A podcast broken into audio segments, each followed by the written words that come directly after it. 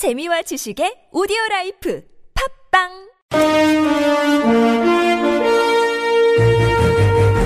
여러분의 합리적 판단을 돕기 위해 오늘의 뉴스를 골랐습니다. 백병규의 뉴스 체크. 네, 시사평론가 백병규 씨 모셨습니다. 어서 오세요. 안녕하십니까. 예, 자, 첫 소식은요. 네, 지금 바로 들어온 소식인데요. 예. 네, 이걸 좀 정리하느라고 제가 좀 늦, 좀 늦었습니다. 네.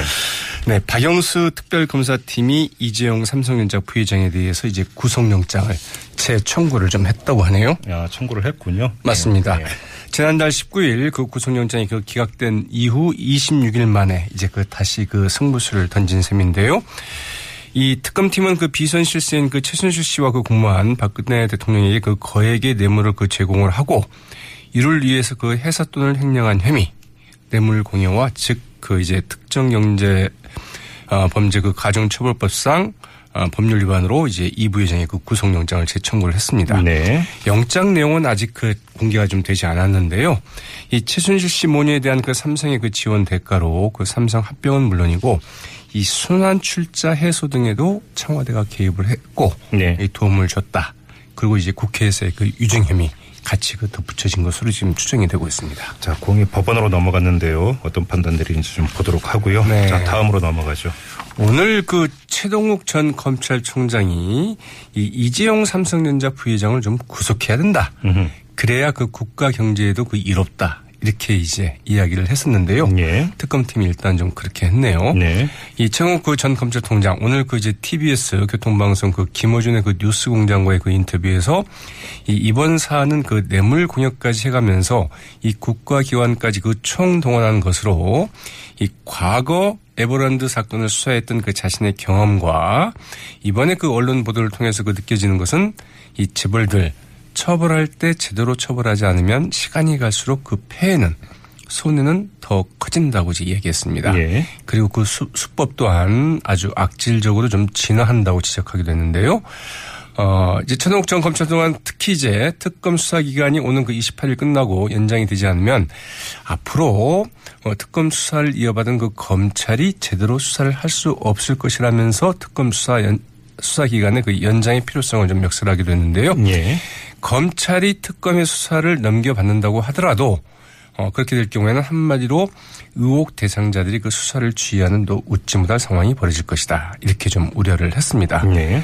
그리고 이번 특검을 보면서 이 권력의 개가 되어서 권력의 그 입맛에 맞게 그 수사하는 것과 이 국민의 검찰로 법과 원칙대로 그 수사하는 것의 그 극명한 차이를 아주 그 단적으로 보여주고 있다면서 젊은 검사들은 어 이것을 어 이제 지표로 삼아서 마음에 새기고 그 잊지 말아야 될 것이다 이렇게 당부하기도 했다고 그러네요. 영장 실질 심사가 16일 10시 30분에 열린다고 하네요. 네. 자, 다음으로 가죠.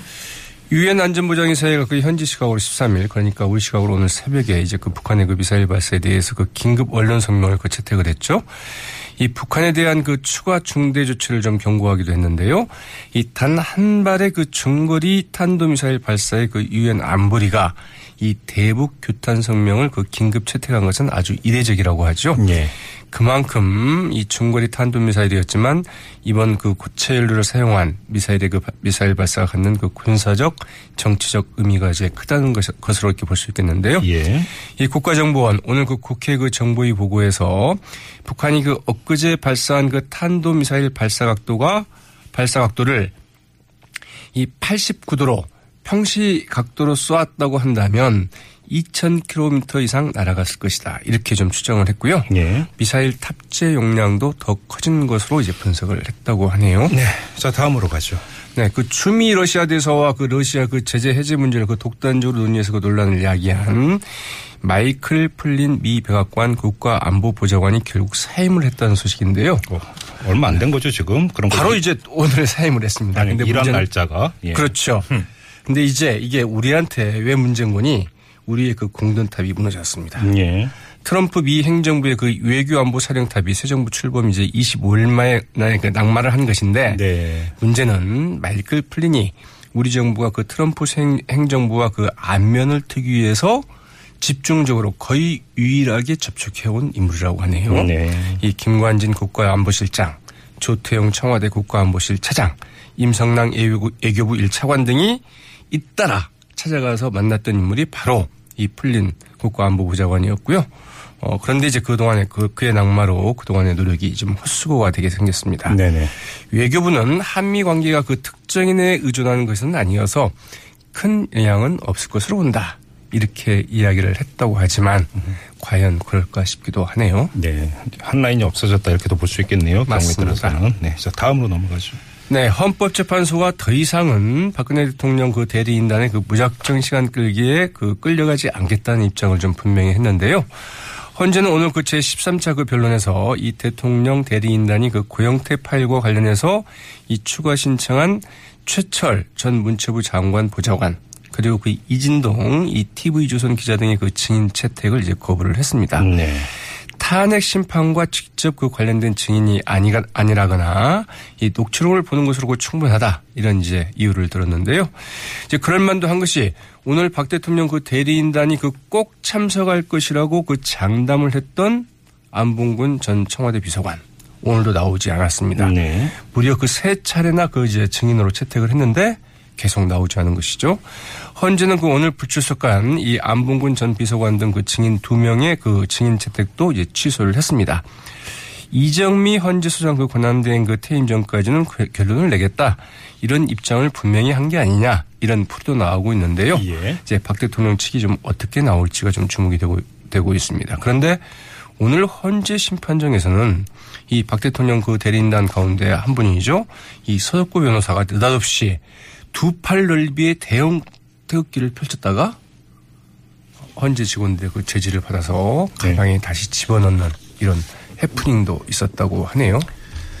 아, 헌재 재판정이잖아요. 거기 태극기 안 걸려 있나요? 태극기 걸려 있죠. 근데 뭐하러 펼칩니까? 네. 근데 이분이 도대체 그, 그 박 대통령을 좀 변호를 하러 나오신 건지 네. 아니면 정말 말 그대로 본인의 어떤 뭐 언론 플레이를 위해서 나오신 건지 좀 헷갈릴 정도라고 하죠. 넘어가죠. 다. 네. 한 소식 더 전해 주시죠. 이 최순실 씨가 그 국세청장 인사에까지 그 개입하려 했던 그 정황이 드러났는데요.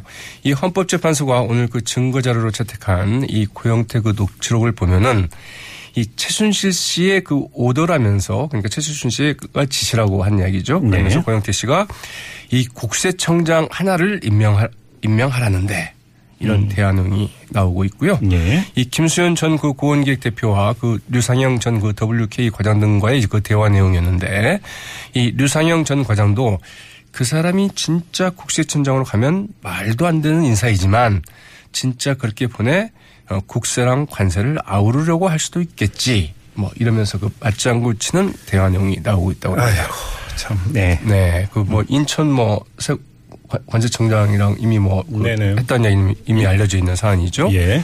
이 고영태 씨는 이들과의 대화에서 이 박 대통령이 그 최순실 씨 없이는 아무것도 못한다. 글씨 하나, 연설문 토시 하나, 그 어떤 결정도 하지 못한다. 이런 말을 하기도 했습니다. 알겠습니다. 자, 여기까지 듣도록 하죠. 수고하셨습니다. 네, 고맙습니다. 네. 시사평론가 백병규 씨였고요.